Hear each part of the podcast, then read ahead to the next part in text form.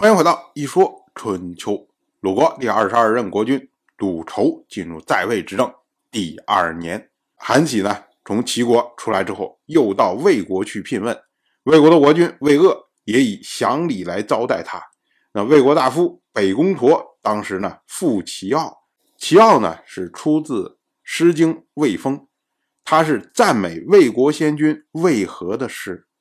那北宫佗他赋这首诗是说。韩起有魏和的德行，那韩起呢就赋木瓜，木瓜也是出自魏风，其中有“投我以木瓜，报之以琼居，匪报也，永以为好也”，意思就是说，你送给我一木瓜，我就送给你美玉。这个美玉不是回报你的木瓜，而是为了跟你永结友好，这是相互的客气。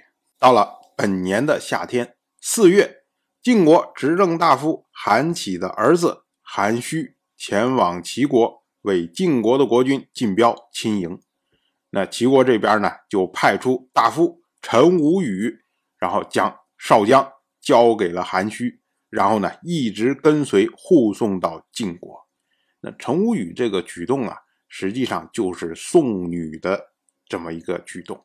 所谓送女呢，它是亲迎的一个步骤，也就是当男方迎亲的人来了之后，然后呢要把出嫁的女儿送到大门口，交给这些来迎亲的人，然后呢，女方这边再派人一直护送到夫家，那这么一个动作就是送女。那这位少将呢，他到了晋国之后，受到晋国国君晋彪的宠信，晋彪还特意称呼他为少齐。这个齐呢，就是齐国的意思，就是说他是从齐国来的。但是呢，晋彪对陈无宇非常不满意，他认为陈无宇不是卿大夫，他怎么能够来送女呢？他是对晋国的不敬。所以呢，晋彪在中都将陈无宇给逮捕。当时呢，少将为陈无宇请求，他说啊，送亲的级别应该比照迎亲的级别。但是齐国因为畏惧大国有所改易，才造成了现在的状况。所以呢，请您晋彪免除陈无宇的罪过。我们要说啊，按照当时的习惯，国君亲迎不出境，所以呢，用卿大夫来代替。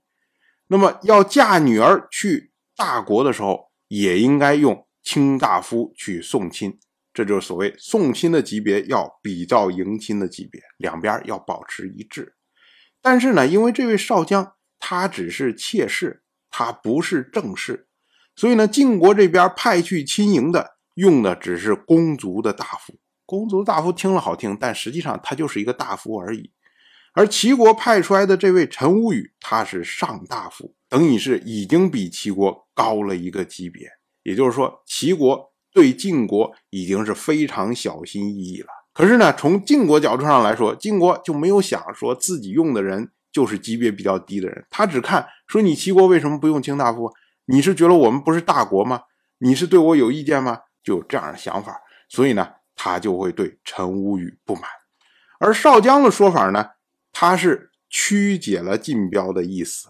他说啊，你看这个晋彪认为说，我们派出来的人没有和晋国派出来人。保持同样的级别，我们高了一个级别，这是把礼数做了太过了，所以呢不合适，让晋国觉得说好像哎是我们逼着你说你必须要怎么怎么样吗？啊，对吧？所以呢，少将说，哎，我们这也是因为畏惧大国，所以呢不得不恭敬啊，礼多人不怪，请您不要怪罪我们。所以这是一个委婉的说法。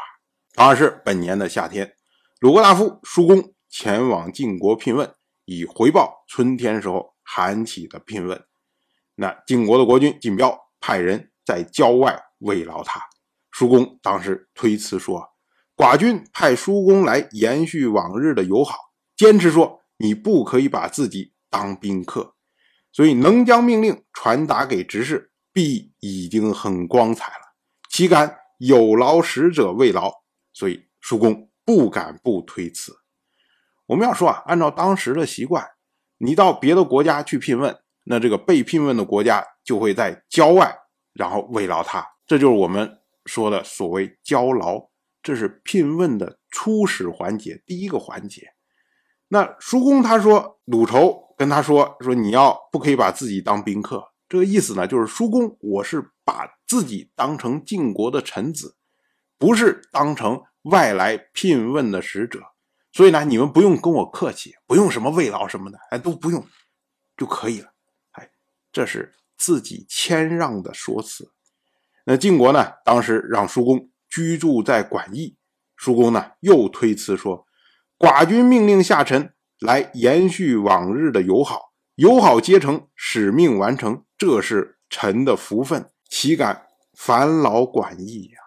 就是叔公，你看这个已经把自己身段放了何其的低啊，连管义都要客气一下，这些呢举动就给晋国的大夫们留下了非常好的印象。晋国大夫。杨蛇溪就评论说：“叔公可谓知礼。我听说忠信礼之器也，卑让礼之忠也。言辞不忘国家，这是忠信；先国家后自己，这是卑让。《诗经》有云：‘敬慎威仪，以尽有德。’叔公可以说是尽德了。”杨蛇溪所引的这句诗是出自《大雅·民劳》，意思就是说谨慎自己的威仪。就离有德不远了。当然，我就这么一说，您就那么一听。感谢您的耐心陪伴。一说春秋的第一本图书《惊泽》已经正式出版，《惊泽》收录了从春秋开篇到郑国国君郑务生去世的春秋故事，加上多篇的番外回声以及年表、人物关系图、春秋经原文等辅助内容，方便大家。和音频参照阅读，有兴趣的朋友快去公众号“一说春秋”看看吧。